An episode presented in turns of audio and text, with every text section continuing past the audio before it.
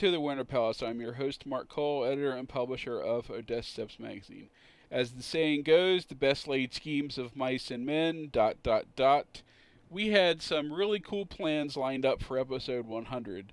Uh, first, our scheduled guest that we had planned for months and months and months decided to ghost me. Uh, we had some other great plans that were going to be part of the Family Affair podcast, culminating for a big anniversary that is coming up this week. We had a bunch of guests lined up, and then the real world got in the way. You'll hear more about that in the second part of the show. We do want to say that we have Karl Stern back on the show to talk about that very same anniversary that I just mentioned. That is Robert Fuller turning on Bob Armstrong in the cage in Birmingham in August of 1985, solidifying his first major heel turn in the area and forming the stud stable that we would all know and love for years and years to come, even after Ron retired and moved on to hockey. We're going to talk to Karl about that. He watched that live growing up in Alabama, so we're going to talk about the genesis of that, the angle itself, the aftermath some more stuff about Southeastern and Continental, including why it is unloved in certain parts of the wrestling community and loved in others. Uh, like I said, we're also going to briefly touch on after that about some of the recent deaths in pro wrestling and how that affected the podcast and some of the upcoming podcast future. Thanks for listening. We hope you enjoy the show.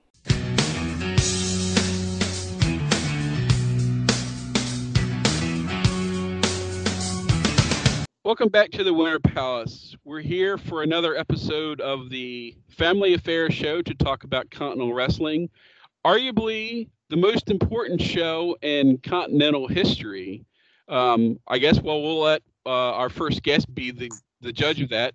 Uh, to, to pull the curtain back a little, um, we're having to record uh, guests separately that we had planned to do together. So I don't necessarily know how many people will actually be guests on this episode. I have some, uh, fans in the fire trying to get people booked, and remains to be seen who will or will not be on. But we should have at least a couple people. And the first person uh, that's going to talk about it is somebody who I assume was watching this TV uh, as it happened in 1985. May very well have been in the building. We'll ask him uh, in just a second. Welcome back to the show, the Dragon King himself, Karl Stern. How's it going, Karl? It's going great, Mark. Thank you very much for having me. And uh, uh, it's too bad we couldn't get everybody lined up at the same time, but uh, I know scheduling is nightmares when you're, you're doing uh, podcasts. But yes, I, I'm very happy to be on this show because it was a very important time for Continental Wrestling. I wasn't at uh, this particular show. I did watch it at the time it happened. I was uh, basically like everybody else who was a fan of Continental Wrestling at the time. I was uh, well aware this match was happening, looking forward to it, and absolutely stunned at uh, what did take place in this match. And Mark, I think this to me, looking back now at the time, it was obviously important. It was not, uh, you know, something that became relevant later on. It was obvious that this was a, an important moment in Continental Wrestling. Continental had only become Continental, you know, just a, a few short months before. It changed from Southeastern Wrestling to uh, Continental in June of 1985. And it was really a seismic shift as far as the whole feel of the program, the whole atmosphere. While the, the personalities, the wrestlers were still the same, the whole feel and, and everything about it was different. Uh, it, it to me, I looking back, I was a huge fan of Continental Wrestling. Went to many of their shows, uh, you know, watched it every time it was on television. But looking back with hindsight now, I realized that I was a bigger fan of Southeastern Championship Wrestling and, and specifically the Ron Fuller's Dothan end of the promotion when it, it launched really statewide in Alabama in October of 1980. And from there until June of 1985, that in hindsight was what I remember the most fondly. It was it had the best angles, it had the most personality to it. It was very much akin to what they were doing on Memphis with their TV show. Continental got had more of a big feel to it. It was more of a, a national type feel. They were doing it from the Boutwell Auditorium in Birmingham, Alabama. So you had this big arena, and uh, it lacked the intimacy, I guess. And at the time, it was great. At the time, it's like, oh, this is growing. This is uh, now looks big league. But looking back, I realized I liked the southeastern part much better. And even though this match that we're going to talk about here today took place a couple months after the changeover, to me, I feel like this was really the death of Southeastern wrestling right here and really the birth of Continental Wrestling here, even though the names had changed, because this would be the end of Bob Armstrong in Alabama. Bob Armstrong would not ever again in the state of Alabama wrestle as Bob Armstrong. He would be the bullet from this point forward with the mask, even many years, even into the 2000s, when he would do wrestle in the state of Alabama, especially up around Birmingham, he always wore the mask and was always the bullet. Well, that was a Continental character, cre- you know, created for Continental as Bob got older, and of course Ron did the same thing with the Tennessee Stud uh, mask, and it, it was different. You know, it was it was a real change, and I think now I realize that that that not the first Continental TV show, but this match here was the true changeover to a different era. Well, uh, like you said, Continental had only for people who have been following the blog, we're doing, or for people who haven't been reading the blog, we're doing a week by week review of the TV show, and unfortunately, uh, we've now gotten to the point where we're starting to not have all the TVs and not all complete episodes. Um, we just posted the uh, the beginning of July uh, for July 13th. That's the first week we don't have any TV from Continental. You know, it had started, like you said, it started in June, so we have the first four or five episodes, and then uh, we get a we have a for this from what's generally out there for tape traders. So you know, we don't know who may have what squirreled away. Maybe we'll find out. Maybe it'll show up on Ron's new channel. Who knows? But uh, you know, we have we have a week or two of partial shows, and then we had our first uh, show where we don't have anything, and then we have another couple weeks of partial stuff. Luckily, we have the episode that we're going to talk about today on uh, in full. So uh, to set the scene, and one of the things that goes to your point is when they changed the name and they moved and they you know they brought in Gordon. Um, so they did a bunch of cosmetic changes but they really picked up right where they left off the week before. It's the it's the same crew, uh, generally speaking. It's the same angles. You know, they're just it's just you know the stuff that happened the last week of Southeastern is pretty much the same thing that happened the first week in Continental. You have the Nightmares are feuding with uh, either the Riches or the Party Patrol, depending on you know who's there that week. You've got you know uh, the Armstrong, one of the Armstrongs feuding with Bill Ash over the junior heavyweight title, and then you've got all the stuff in the main event with the stud stable and versus Austin Idol and a freshly turned uh, Lord Humongous, and you can hear uh, him. You can hear Jeff talk about this time on uh, a past episode of the show that we did not too long ago, and you know, so it it's and you know Ron's crew is Jimmy Golden and the Flame, uh, who's Jody Hamilton and uh, Boomer H. Lynch and soon to be Mr. Class, Ken Timbs, and so it's really not a different. It's a different promotion in name only. The one difference for when Continental starts that will become important is Robert Fuller is gone at the time of the changeover. So Robert Fuller is not on the first couple episodes of Continental, and this will become important uh, very quickly. That and I did not realize this. I think until Bo told me that Robert Fuller had never been a heel in Southeastern. That's right. Yeah, Robert Fuller's interesting in that Robert Fuller had never been a regular character and Southeastern. Robert Fuller was periodically on the show. He was never on there for a string of more than, you know, a month at a time, seemingly.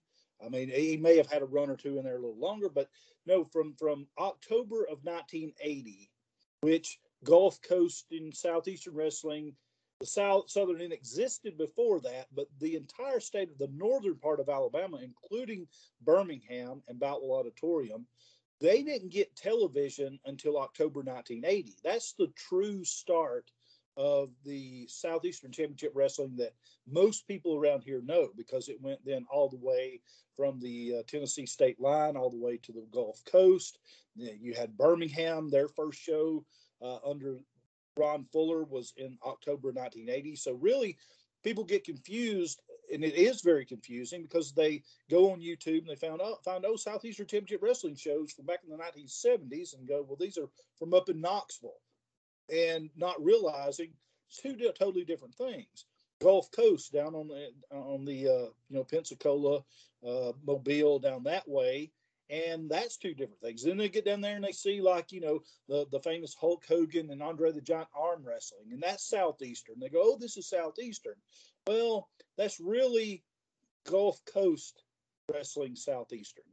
The it, even though Ron changed the name to Southeastern, it was still just Gulf Coast. It was still Gulf Coast Wrestling. It didn't change for everything until October 1980. So from October 1980 up until this point, no, Robert Fuller had not been a heel, and he had seldom even even been on. Robert Fuller's only real role uh, on screen in Southeastern was to periodically show up and talk about, you know, if Ron Fuller was a heel, he would show up and talk about, you know, how sorry his brother was and he couldn't trust his brother. And he would usually be some sort of foil for him and Jimmy Golden or, or whoever was wrestling against Ron Fuller. He'd show up and be a, a, a thorn in their side. So the entirety of the time he was there, you had no reason not to trust Ron Fuller, uh, Robert Fuller, even though he was Ron's brother, because Robert had always his character had always been, "I'm the good Fuller brother. I'm not I'm not a low down you know heel bad guy like my brother is. So don't judge me by my brother." So which I, it, it was interesting. Which is funny because sort of in modern eyes, and from my perspective, again, I was not seeing this at the time. In fact, um, you'll hear me discuss this on someone else's podcast in the near future. Um, I had only started watching wrestling in earnest right around this time or a month or two earlier. Because um, uh, in rewatching some of the stuff from August of 85 for the aforementioned podcast, the, um, that like this is, I remember seeing st- this stuff as it happened. So, you know, this is all new. So I did not see Robert Fuller wrestle. I think, other than maybe in you know in highlights, I don't think I ever saw Robert Fuller wrestle until I got to college and got Memphis on cable and saw the Stud Stable. Right. So th- so so that's the Robert Fuller that I know moving forward. So to me, Robert Fuller has always been that you know, and basically all the versions that Robert Fuller's characters that he's played over the years have basically been Robert Fuller, even if they even if he has a different name. But like that's the guy I know. So it's it's always it's still funny to me now to listen to the Studcast mm-hmm. and and hear all this talk about well, uh, to hear talk about Rob and Jimmy mm-hmm. as these sort of white meat baby faces, which you know I've I did not see until you know what we have of that footage until years later. So I just associate Robert Fuller and Jimmy Golden being the Robert Fuller and Jimmy Golden we know from basically now until you know the end.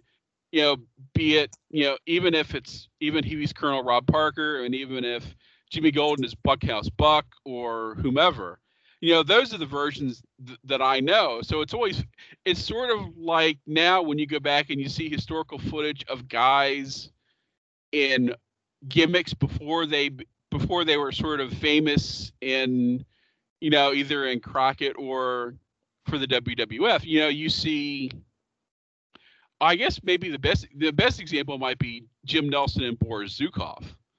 You know, for somebody who had who is an entirely different character in more ways than one, or you know, just people with, or you know, seeing. I guess it may have been a shock to you know 80s WWF fans to you know go back and see Barry Darsow as a Russian, or you know, any number of guys who were repackaged by Vince. But that's sort of how I feel about Robert Fuller and Jimmy Golden. And, you know, and I talked to Ron about this when he was on the podcast. You know, I didn't know who Ron Fuller was until years later because he was done in the business from my point of view when I started watching and certainly was starting to get exposed to areas outside of where we live here, even though we got five, four or five different promotions TV here. You know, Continental wasn't one of them, and Memphis wasn't one of them. So I always just knew Ron Fuller as Robert's brother, who mm-hmm. owned a ho- who owned a hockey team. So you know, it wasn't until years later that I even saw Ron. You know, and it's funny now that you know Ron's so omnipresent with everything when he was out of the business for so long. Yeah, it's uh, see uh, uh, a little bit different perspective for mine just because of the time shift. Because when I started watching in the late seventies, and you know, again, everything being territorialized, regionalized back then, I always like Ron Fuller was the only Fuller I knew. Like I thought Robert Fuller was like this just part-time wrestler who, you know, maybe raised horses or something in his real life because I didn't see Georgia or Florida or any of that other stuff. Uh, he just periodically popped up in Southeastern, reminded people that you know he was the good Fuller brother, and all I saw was Ron. So to me, it was like you know, Ron was the most important one. Ron was the the only one I knew. Ron, you know, uh, it's when I was thinking back too, just to to to kind of put finality on that point. When Southeastern started on television, in October of 1980, Ron Fuller was a heel on that first show. I mean, he cuts a straight up in your face heel promo, makes no mistake about it. I'm a heel, I'm a heel, I'm a heel and he's a heel for about two weeks.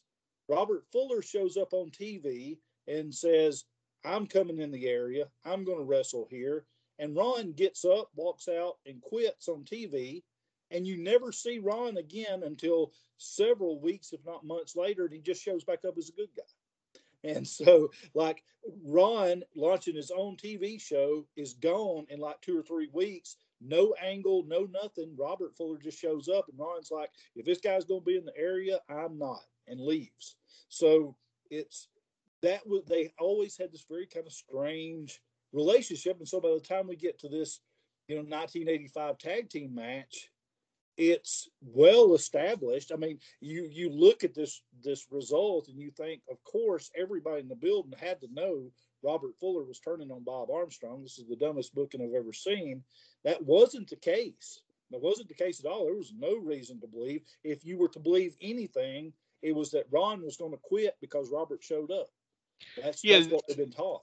Yeah, this is not uh, why is Sting trusting Ric Flair or Arn Anderson, or you know, however many. You know, the jo- you know the running joke is you know how many times Sting has been turned on by his partners when he should know better yeah, this is yeah, this is as as we'll get to, sort of unexpected. And I guess uh, to set the scene, uh, like you said, Robert had had not been in Continental yet. Robert comes back. Perhaps the first tease is that Robert now has, you know, frosted blonde hair, which he had not had before. Back when you know these kind of tropes were not obvious to fans watching. That you know when guys suddenly change their look or started changing their gear, that may be a sign something's up. So uh, Robert comes back, um, and this time also, uh, Bob had put Jimmy out for a couple weeks um, by putting him in a sleeper and refusing to wake him up. You know that again, talking about time-honored traditions.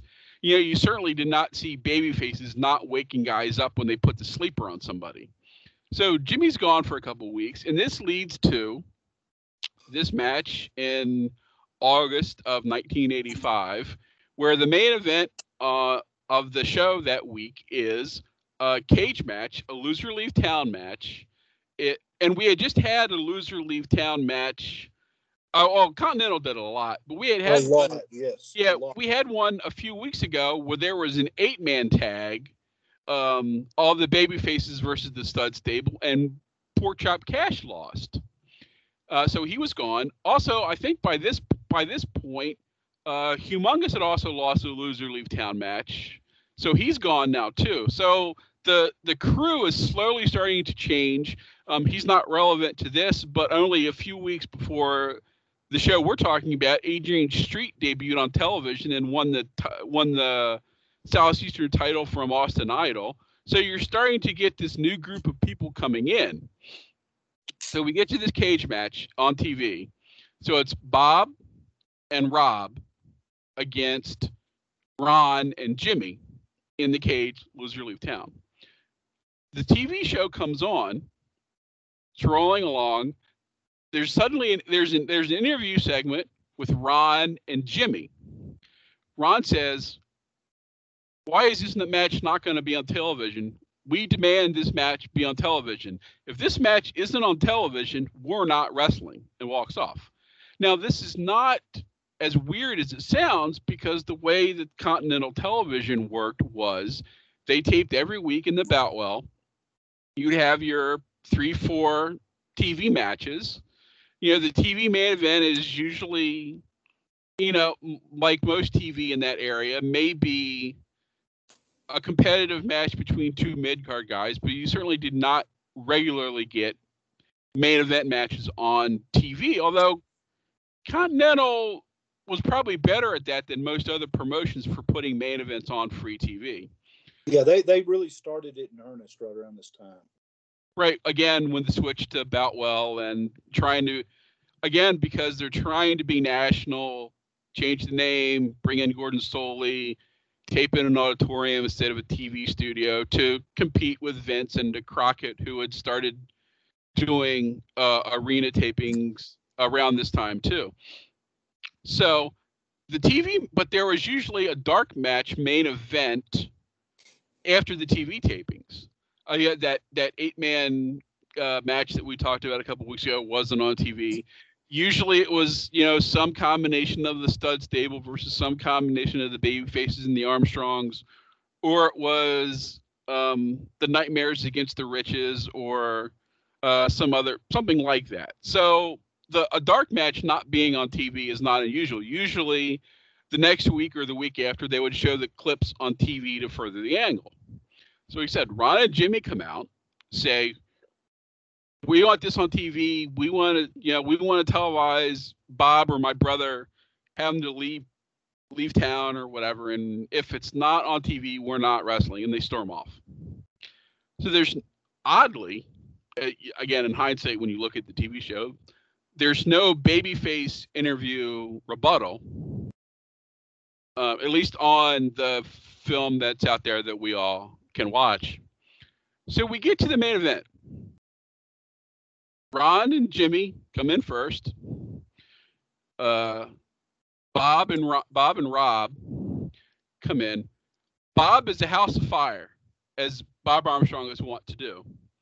Going after, you know, runs right in, starts beating up Ron, starts beating up Jimmy. Rob, however, is taking his time and is very concerned with the referee making sure the cage door is locked. Uh, as Bob is running running uh, amok, Rob and and has the referee has the referee facing towards the door, so the ref is not seeing what's going on in the ring, and they're very concerned about locking the door.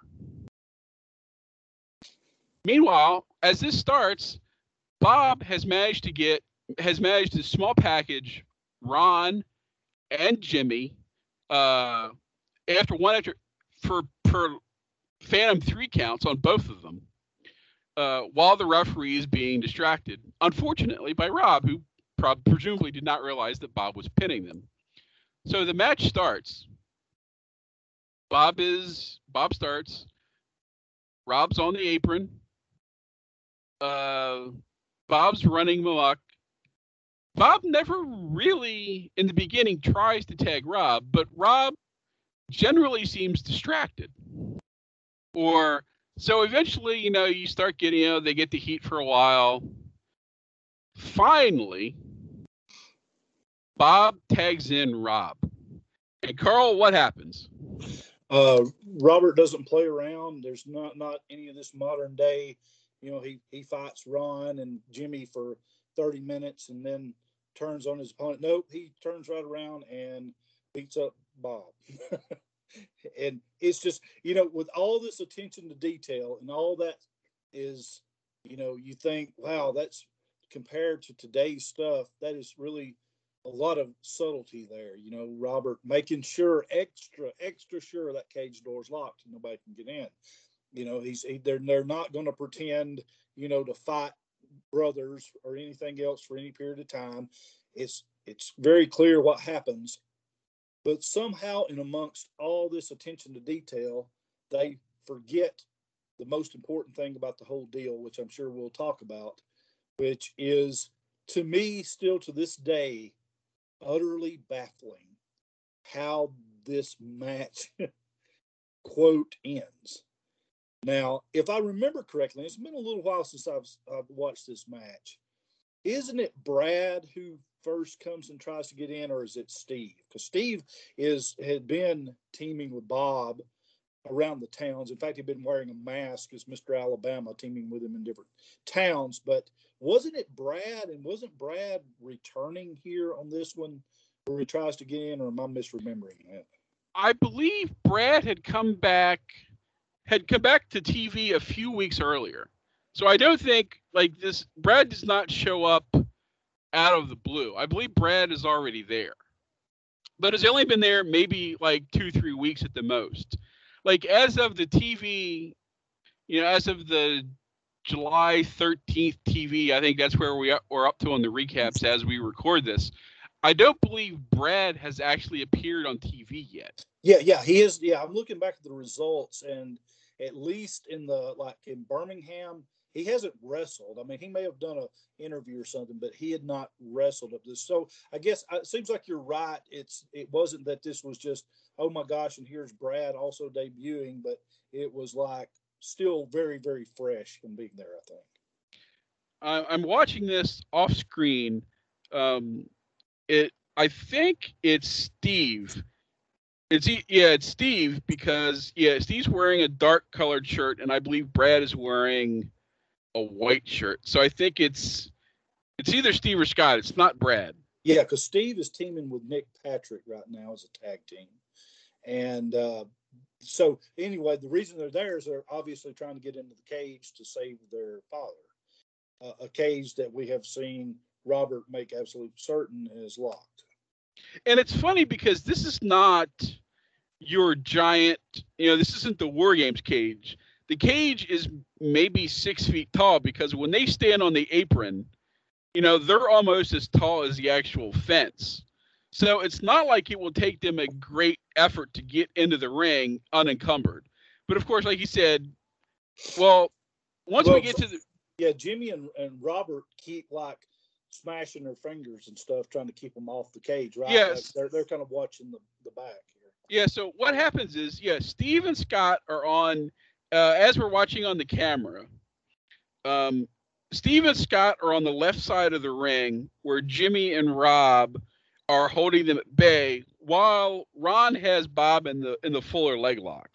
And this is this has been minutes.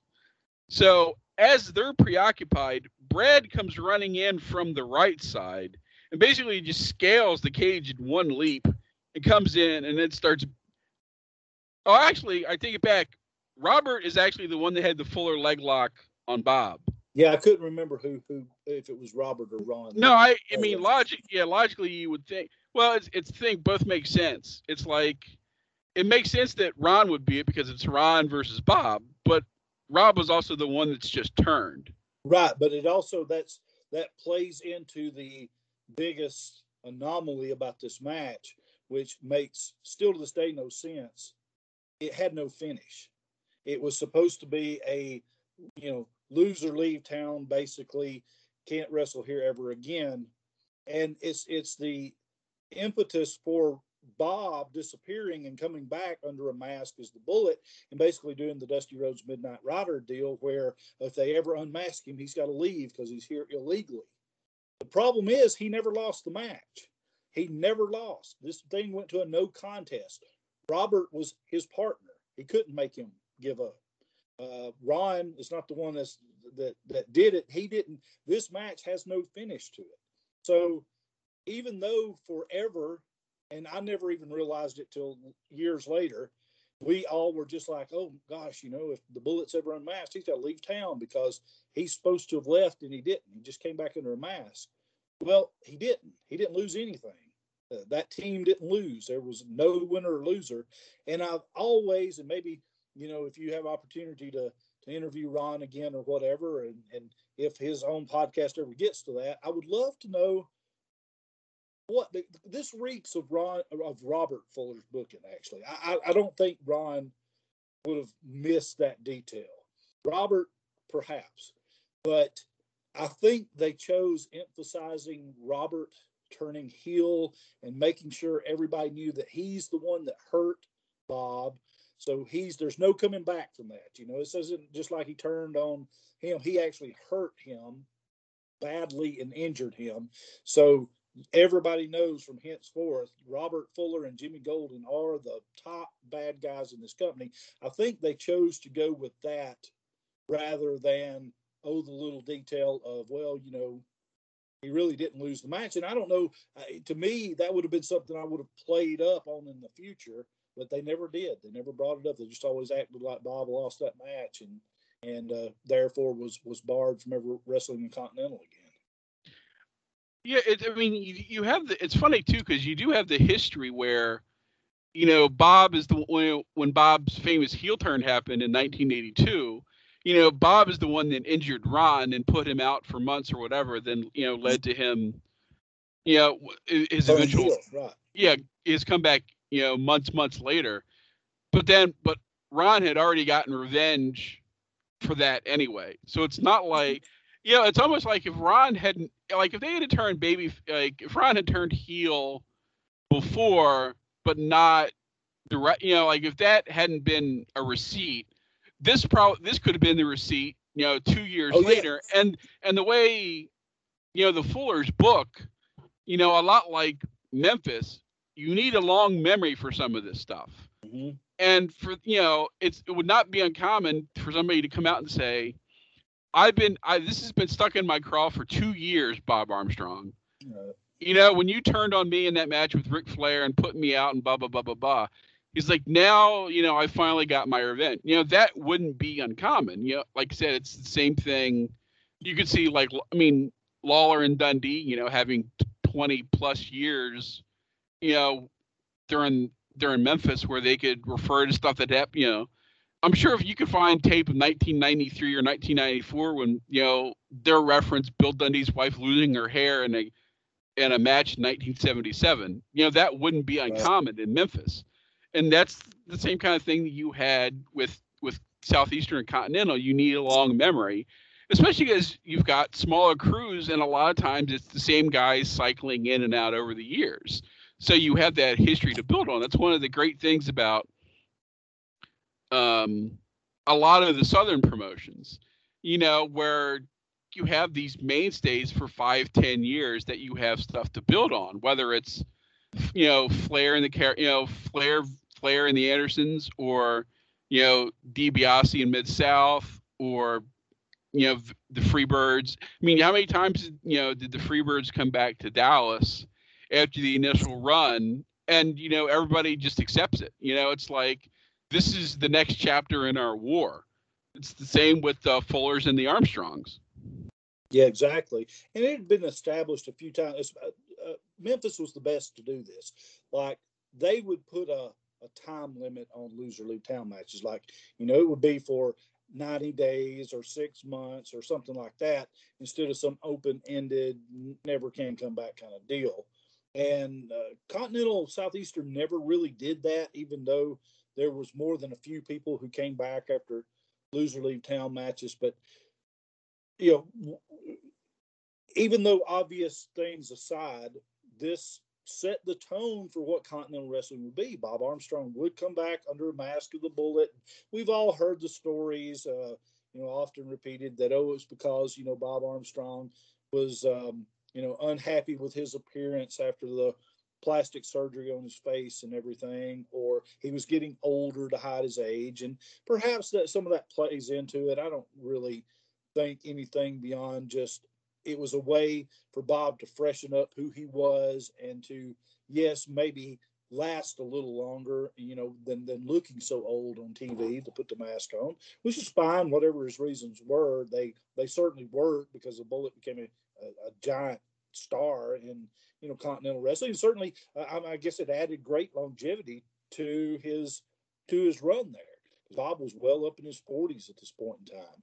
Uh, Robert I think got the most out of this, uh, but because he ends up with Jimmy Golden, you know, basically for the next roughly eight or nine years, Robert Fuller and Jimmy Golden end up in multiple territories as, as a tag team, Memphis and Dallas and all over the place, and ultimately end up WCW in different roles. But Robert got the most out of this, I think. Ron eventually basically rides off into the sunset. He he is the heel manager for a while, but oh, and even does a babyface run as a Tennessee stud a little later on. But for the most part, he's waning on out of things. Jimmy Golden is really Jimmy had peaked before this point. Jimmy as a as babyface Jimmy Golden in Southeastern around 1983, 84 was really probably his peak. Uh, and so Jimmy is pretty much content from here on out just to be the the the sidekick, the cohort to Robert Fuller until you know it gets sort of a career revival as Bunkhouse Buck a little bit. But so it changed things. I mean, it, it, this definitely was a changing point, and and there's no need really you know criticizing booking decisions or whatever because from henceforth it does freshen things up considerably, and I think makes everything clicked better. It, it, certainly made an impression on everybody, and it's not something that they dropped the next week or never referred to again. I mean, this literally did change everything as far as the story uh, of what Continental Wrestling was doing from this point on until it, you know, was sold to David Woods. Yeah, I guess really the only sort of blip in that is when they turn face a year or so later to feud with Kevin Sullivan and the and the Headhunters. When yeah, when yeah, that which is that was yeah that, that they turned yes, but that was a weird sort of deal where you had a baby face, a heel, and sort of in between what we would think of as tweeners later on there was a reason why, you know, uh, like Kevin Sullivan, and I wasn't a big fan of that whole Kevin Sullivan era, like a lot of people were. A lot of people were like, "Oh my gosh, this is where Continental got really good." I I started checking out on Continental about that point. I thought Kevin Sullivan was interesting there, but to me, Continental kind of jumped the shark at that point. Uh, I I did like how Kevin Sullivan sort of surreptitiously came in and basically took over Ron Fuller's stable while he was quote you know overseas or whatever he was disappeared from wrestling uh, again, and I thought that was kind of clever and something that really we didn't see repeated anywhere else, and so it's kind of unique to Continental Wrestling. But by that time, the, the crowds had started dropping. The arena was getting darker. The TV production seemed not as as good as it had been because they're darkening down the arenas and stuff and and they're bringing in a little less known talent because all the big name talent was either going to, to Crockett or WWF. So Kevin Sullivan was about as big a star as you were going to get right there. And, you know, it just started getting, we, we had seen the big stuff by then. By that time, you know, WWF was hugely uh, popular and on a you know as far as tv production they were in a, a, a, completely different order of magnitude from what continental was doing. And so it started to to slowly fade at that point. So i thought they did some clever stuff there and i thought the the turn was fine. And certainly they did they did some things that were were interesting after that point and everything. But to me this wasn't the jump the shark moment because this was good. It, it changed things in a lot of ways for the better. But looking back now, I realize that I liked all of it better before this happened than I did historically after it happened. Even though that's an anomaly to most people, most people because they saw Continental after this, this point in time. Continental gets larger TV clearances. It's shown up in uh, Knoxville and it's shown in different places. They get that uh, what is that uh, uh, financial news network or whatever that station is on cable that picked them up for a while. So more people saw that stuff. So to them, that becomes their Continental. Well, to me, I'd been I'd predated that. I was that was my home team way before that, before they got this fancy new quarterback and stuff. And I remember the the good old days of it.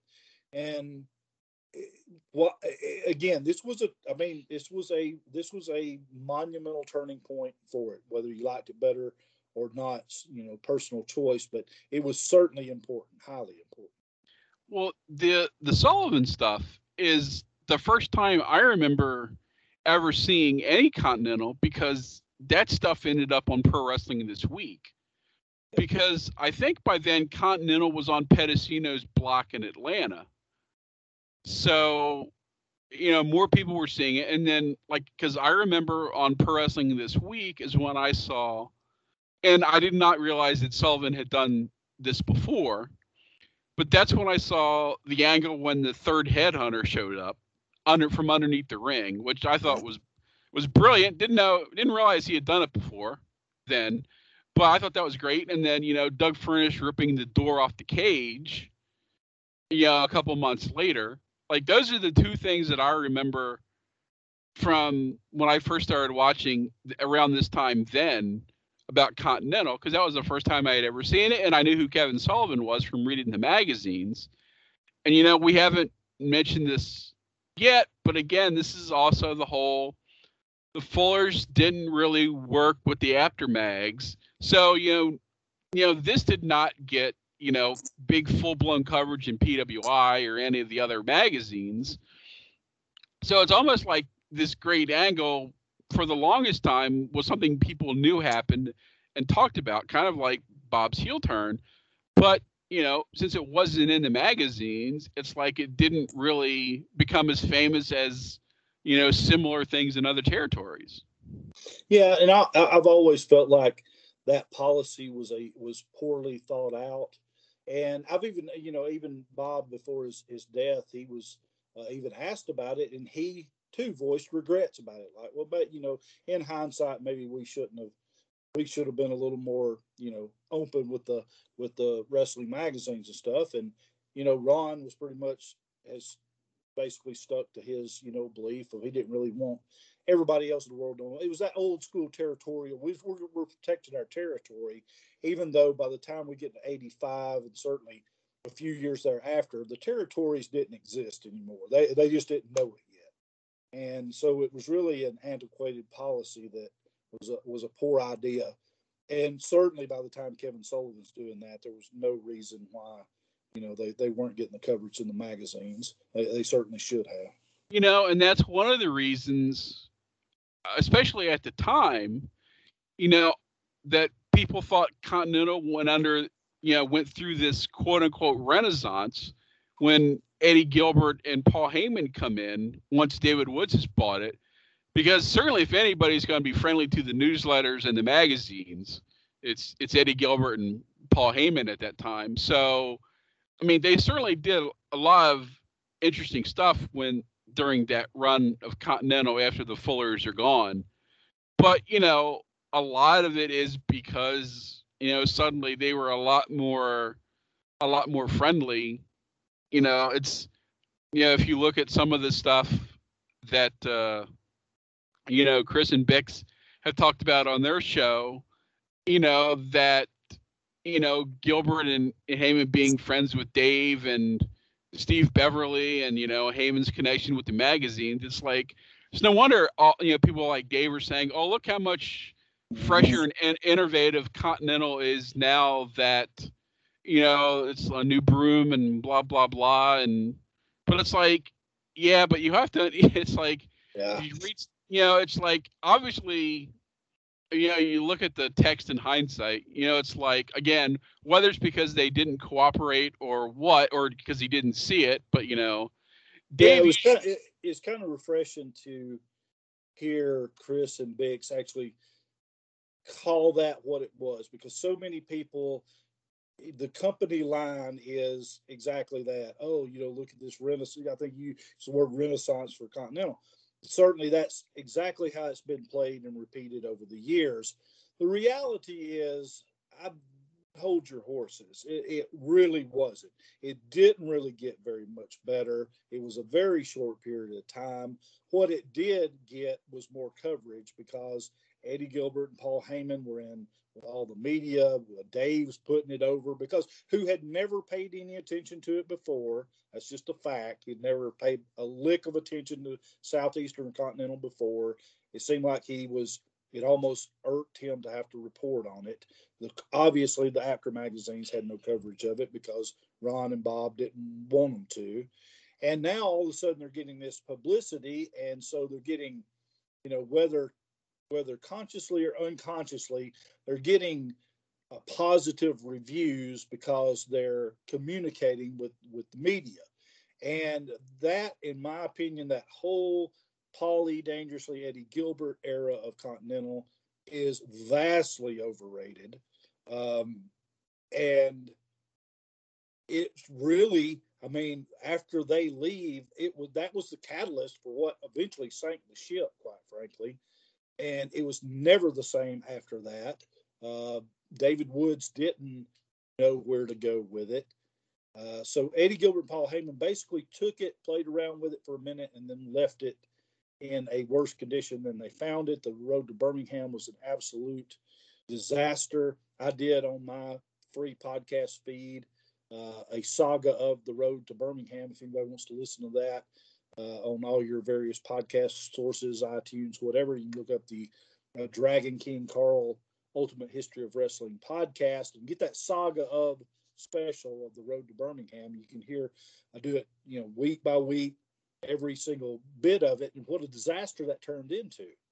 So I was glad to hear that they, uh, Chris and Bix, were the first two to kind of call that as it really was, and and not just you know not just shine it up because that's the company line. It, it, really wasn't. It was not a positive. It was not a net positive.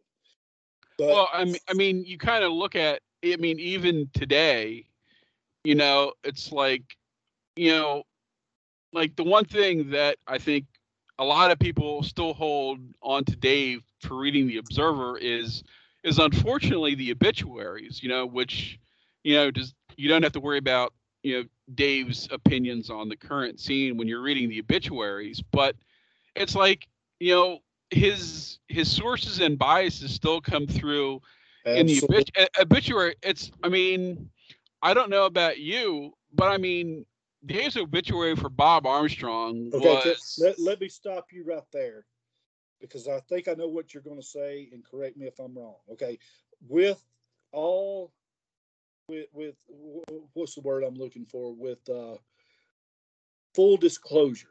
I work for Wrestling Observer. I work for I, I, get paid to put a show on there.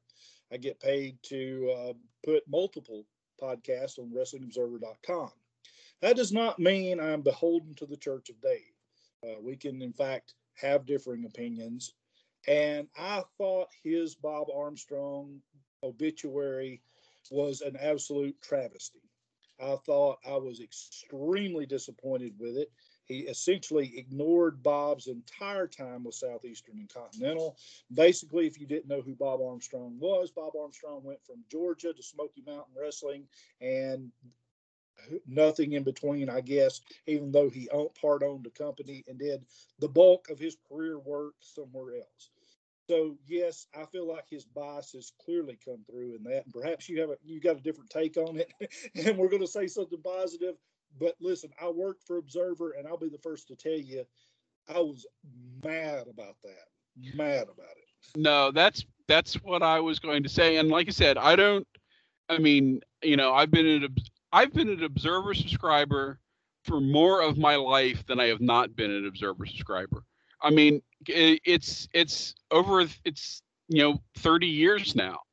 So I mean, and you know, and and I'm Hall of Fame voter. Uh, you know, finally after you know years of occasionally asking about it, finally getting the vote a few years ago.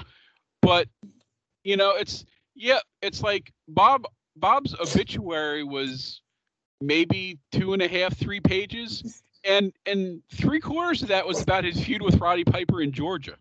Yeah, well, you know, and and but in all fairness, I think Dave had a lot going on that week. I think that's he had a, a death of his family right then, and so I, understand life. I, I guess kind of got in the way, but yeah, I mean, I really wish he would have held off on that till he was ready to do a full one. And and it's not like again, it's not like he doesn't have somebody on staff there that lived through this whole thing and knows all these people. And he's got my phone number, and he could have at any point in time asked asked you know, hey, would you write this section for me, and I'll just rework. He, he could have done that at any point in time, but yet he didn't. And again, you know, I think he had a lot of stuff going on at well, that time. So I don't take it personally or anything, but there was a run of things about mm, several several things happened right in that period of time where I thought, you know, here's a situation I would have been considered an expert on and would have been glad to have talked to him on the phone or corresponded with. And he just completely ignored the fact that I've been working there for like 12 years now. So, you know, I thought that was, yeah, that, that was just the last, that was sort of the straw that broke the camel's back as far as like, come on now. I mean, seriously, you know, one phone call, I would have wrote the, the, the section for him and he could have reworded it and took credit for it for all I care, but rather than just ignoring it ever happened. So uh, Bob deserved better, and uh, you know I, I, wish I wish that would not have happened the way it did. Well, the the couple things I would say about that is one, it's not like Dave hasn't in the past either a said somebody important died this week. It happened at the wrong time of the week. We'll have more later. In fact, there there are certain obituaries I believe we are still waiting years later for him to actually uh, do that just because you know it, that week happened and you know time passed and other things happened and he just he just never went back to I can't remember. I know people will occasionally throw out the name but that occasionally happens. And it's not yeah it's not like uh, Dave has not done that stuff in the past with certain people. I mean he's probably a friend of both of ours, but you know, a lot of the lucha bios over the year have been written by by Steve.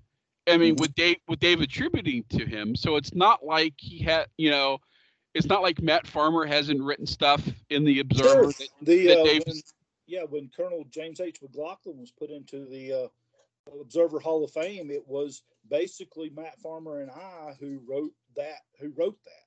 Uh, you know, with Dave rewording it into his own words and stuff, because that's what researchers and historians do. You know, we hash it all out and then somebody, you know, puts it together, chronicles it, and that's the way it works and it's the way it should work. And it just, uh, unfortunately, for whatever reason, being uh, that's not how it worked out with Bob. It's too bad because that's kind of going to be, you know, that's really the historical record of that, the most visible record of that. But, you know, between what I do at whenitwascool.com, between what you're doing here, Ron Fuller on his studcast, what Bo uh, James does with various people, like between the sheets and wherever he pops up.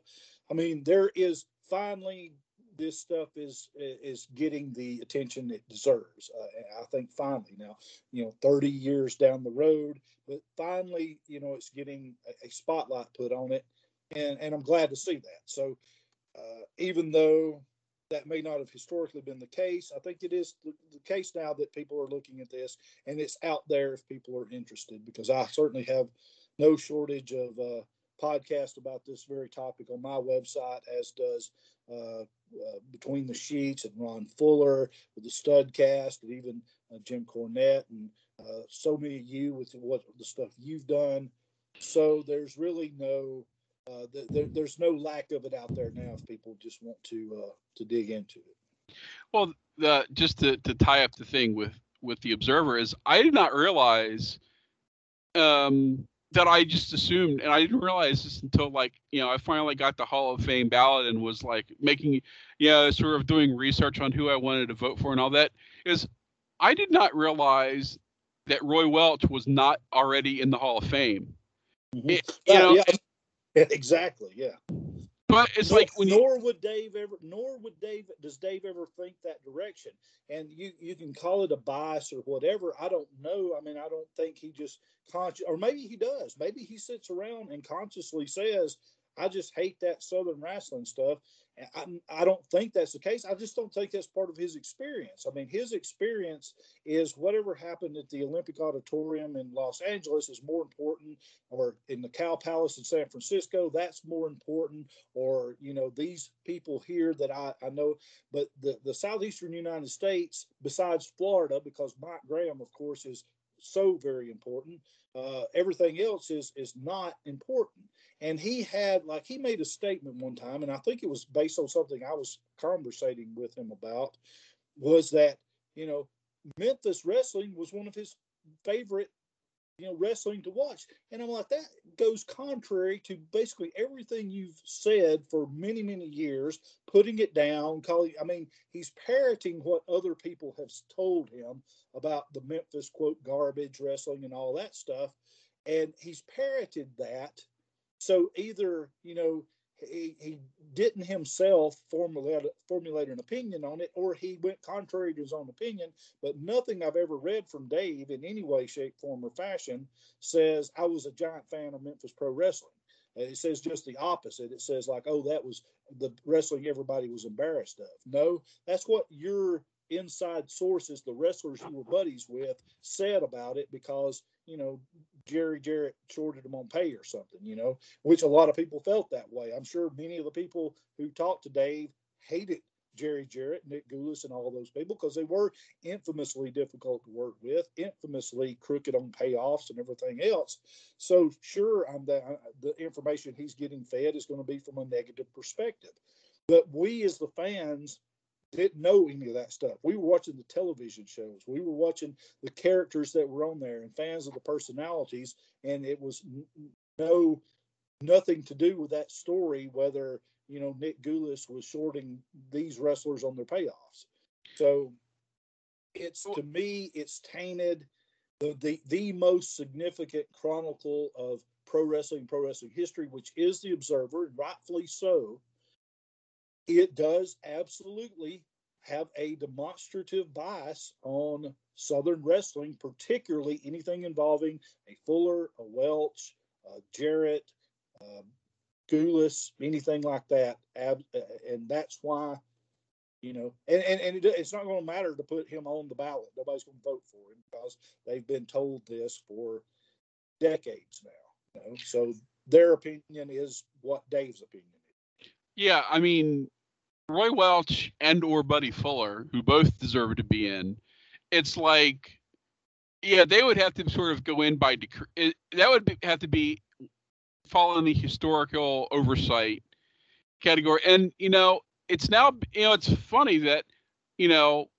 most of what I knew about Roy Welch was, you know, that you know he ran Tennessee with Nick Gulas and was a tough guy. You know, I mean, like but it's like we've now had four years of admittedly biased stories from Ron about their business and how successful.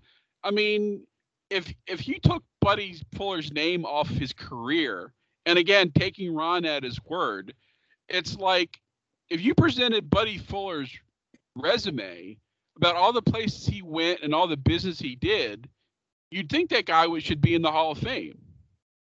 Well, again, I would argue that you put that name up against Don Owen and just compare numbers, and you tell me one's in, one's not.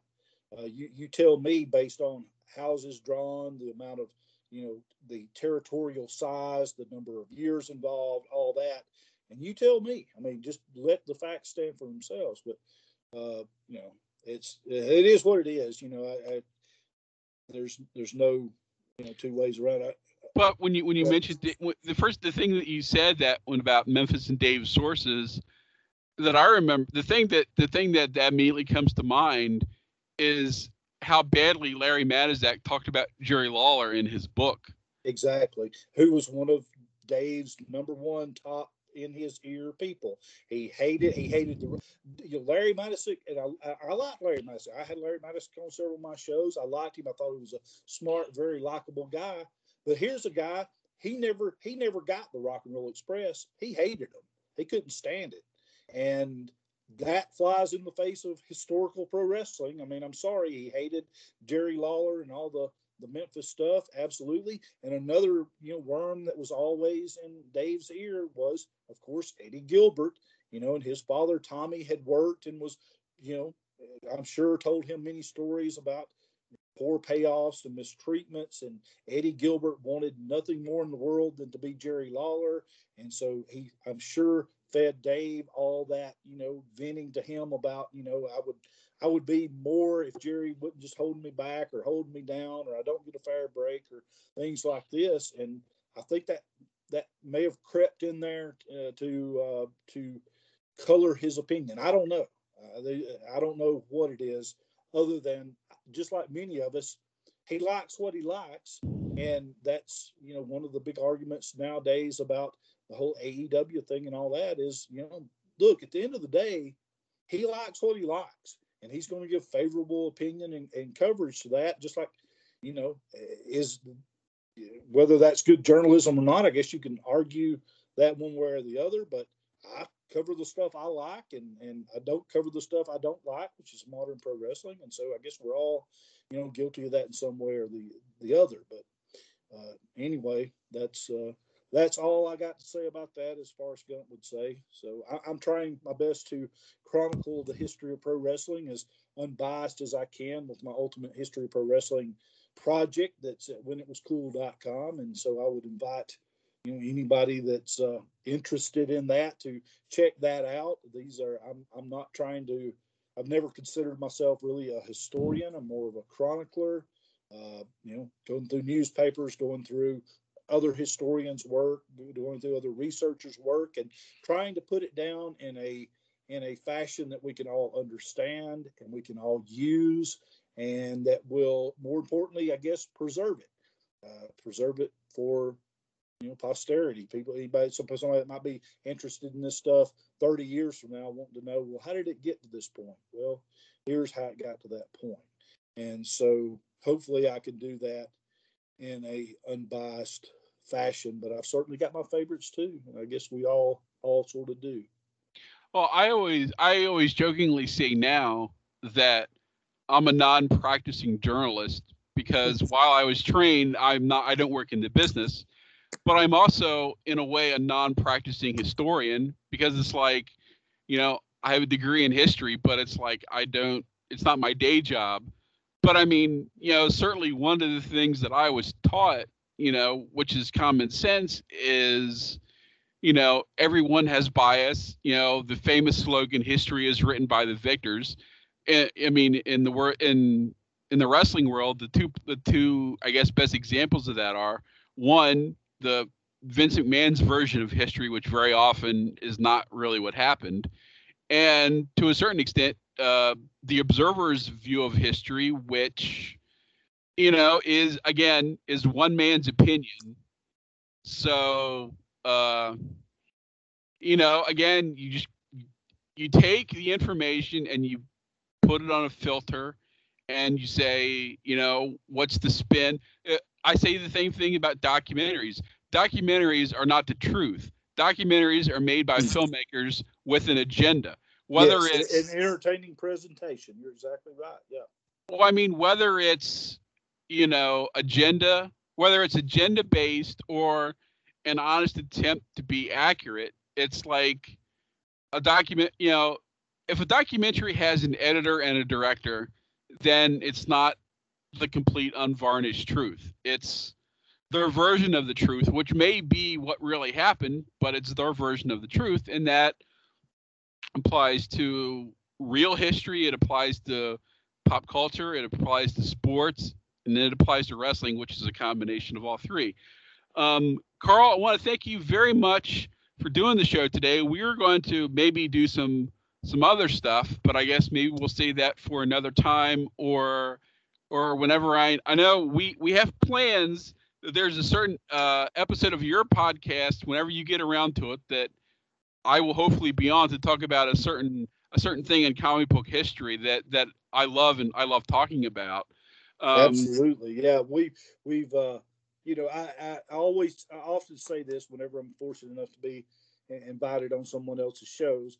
Um, make no mistake, you know I realize I'm the problem. I, the problem is scheduling me. I have a very difficult schedule with very weird stacked off days. You're, te- you're, I'll say yeah, you're telling this. You're telling this to me. Yeah. So but but this goes for many other podcasts of which I've been invited on as guest, you know, many times. The if if I'm not heard there, the, the problem is not them, it's the problem's me. It's not because I'm not asked, it's because uh oh Karl here is the worst person to try to schedule on planet Earth.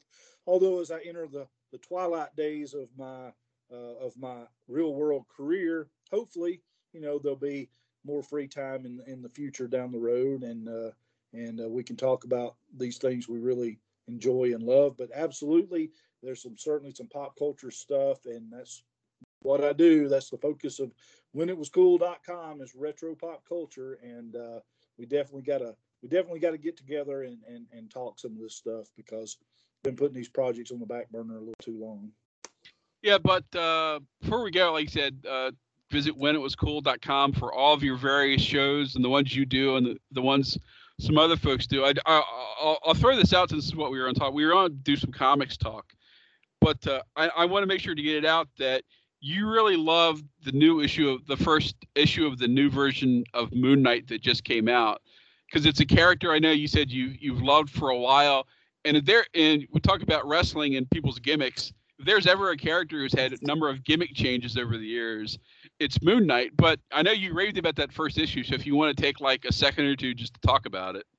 Yeah, you know, I, I have always liked that character because uh, he, has got a, for one thing, he's got a very striking, very interesting look, um, and it's. I think it's always been sort of misunderstood. Like, well, I think the first thing most people think about when they think about Moon Knight now is that whoa, this guy's had about 10 million series. I don't even know where to start, where to even pick up with it and they're all inconsistent and they've taken many different paths. And I've, I've advocated for a long time look, okay, you, you've used Moon Knight to kind of go down this road with this multiple personality disorder stuff and basically to explore your in your own weird kind of pop culture ways these different tropes about that and it just don't work it's it's forced and it's not even accurate like uh, He's been called the poor man's Batman and all this, and none of that's really true.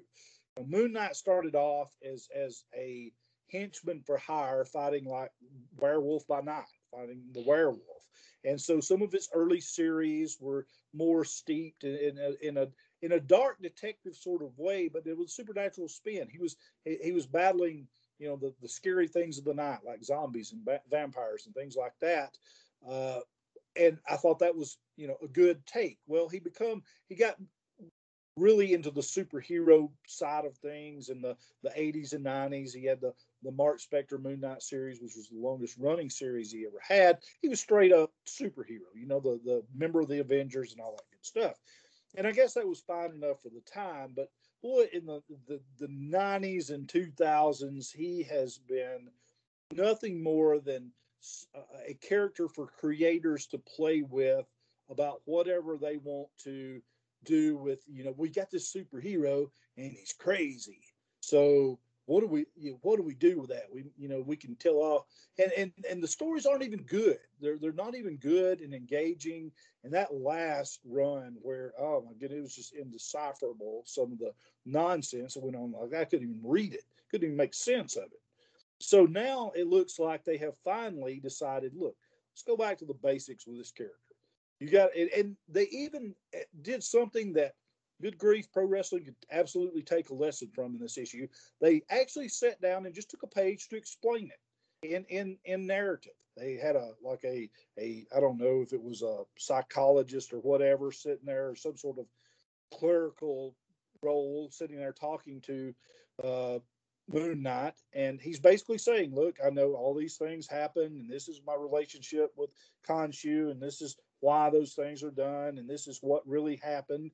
and contextualize all that. So it, you know, it gave credit. It didn't just ignore that all that stuff happened, but it firmly put him in a better place, I believe, and put him, you know, where he needs to be, which is, you know, fighting vampires and things of that nature. And if they stay the course with this, I think this book's got some potential. It certainly, it certainly at least can bring the character back to a little more palatable sort of mainstream digestible place to be. And I know they got the Moon Knight Disney Plus series coming up. Uh, I guess next year or sometime, and you know who knows? Maybe they're going to go a totally different route with that. Who knows? But uh, he's going to be on the radar, and I think this was a good way to get him back there. Yeah, if if you were to put a gun to my head, given that this number one is out now, I would say this is that they've probably been told that this is what because I think they're I think they've already began production maybe or at yeah, least yeah, I think they've got everybody cast. I'm, I'm certain they've got everybody cast, and I guess they've at least done some of their preliminary, you know, like uh, location shoots and things like that. So knowing sort of the way things are now, that Disney wags Marvel's tail that you know i mean you look at all this stuff that has slowly evolved over the years to match more of the movies to yes. to the way characters have been in the past that probably someone on the disney side told somebody on the marvel side you know this tv show is going to be x y and z like if there's a moon knight book it would probably make more sense for it to be like the tv show than to be um, although you although I liked it and you didn't, to be the, the Moon Knight wearing the mask in the business suit. Right. You know, oh, no, I did like that. I like. Oh, okay. Oh, yeah, oh, the one, the one after that. Yeah. Okay. Yeah. Yeah, because I'm a big fan of the of the the Jeff Lemire series. So, but you know it. But you know, it would, it would make sense that whatever they're doing with him now, especially in the number one, will probably not be too far distant from what they do on the show. Yeah, this this I think is going to be a lot more palatable to a mainstream audience than whatever that last thing was. I mean, I don't even know how you explain. I could, if you asked me to to give you a synopsis of that last series, I couldn't do it because I've no no clue. I read the whole thing and I still don't really know what happened there. But uh, this is this is a lot more I think people, I think you can sell idea, uh, people idea of, oh, here's this cool looking hero who fights vampires and stuff. Okay, uh, that's simple enough. I can understand that. There you go. That's Karl's recommendation. And for more of Karl's recommendations, check out stuff on whenitwascool.com and all his various podcasts. Karl, thanks again for doing the show. I'm sorry we did not uh, the plans uh, we were laying did not come together. But you know, as long as as as this podcast, if this pod, if the Continental podcast keeps going, we'll certainly have the chance probably to have a bunch of us all on together to talk about it. But until then, until then, people when people hear this, they'll know how many parts the show actually was and who was actually on it. So uh, this is either we'll see you next episode or we'll see you after the break. Uh, we'll find out later. Thanks again, Karl, and we will talk to everybody either next time or after the break.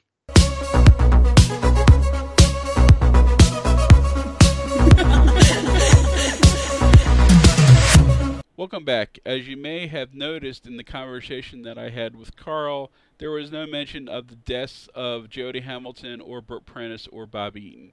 That's because we recorded his part of this episode earlier in the week, and we are going to stitch it together with some other interviews with people to complete this episode. Unfortunately, all of those tragic events this week have meant we haven't been able to do those other parts of the show. We appreciate those guys who are going to be on the show, and we hope to have them on a future episode. I do want to make sure to pass along our condolences to the friends and family of Jody and Bert and Bobby. Jody Hamilton was a Hall of Fame caliber wrestler and certainly talker as one of the assassins and the Flame and Continental. You've seen us mention him as the Flame in the Continental Project a lot. Uh, he's going to be leaving Continental soon in our timeline, but he will be back. Uh, an all time great talker. You only need to look at some of the clips on YouTube to know that. Bert Prentice, who you may not know, was a longtime promoter in the Midwest and South. You may remember him from Global Wrestling and Memphis and USWA. That's probably where most people will have seen him. Bob Eaton, I don't need to say anything about. You only need to look at uh, the internet to see the outpouring of love and appreciation for his career in the Midnight Express with many, many other tag team partners, including Koko Ware. I am not the only person who has long said that Bobby's best tag team, other than the Midnight Express, was with Koko Ware. I was able to confirm that at a convention a couple of years ago with both Jim Cornette and with Bobby himself. They both agreed that Koko was his best non Midnight Express partner, and arguably maybe even better than the Midnight Express. Your mileage may vary. There's plenty of clips of Bobby online for you to watch. Uh, you can't hardly find a bad one. So, again, our sympathies to th- their friends and family. Um, we hope to have another episode possibly in the near future. I have to admit, uh, this episode has been nothing but trouble the guest that we teased at the end of episode 99, uh, in all honesty, ghosted me for at least six weeks. That's one of the reasons this episode is so late. I certainly wasn't expecting that from somebody that I've known for over 30 years and I thought had a good relationship with. But yeah, I have some other uh, irons in the fire about upcoming guests that I've already talked to. Hopefully, that will happen. I can't guarantee when those episodes will be. I'm no longer making any guarantees about when an episode may or may not drop. I apologize to the few of you who actually look forward to these episodes, but um, it's becoming harder and harder for me to try and book guests, and I'm becoming more and more frustrated, so I'm not making any more promises about episodes. They'll happen when they happen. I apologize. Thanks for listening, and we'll talk to you next time.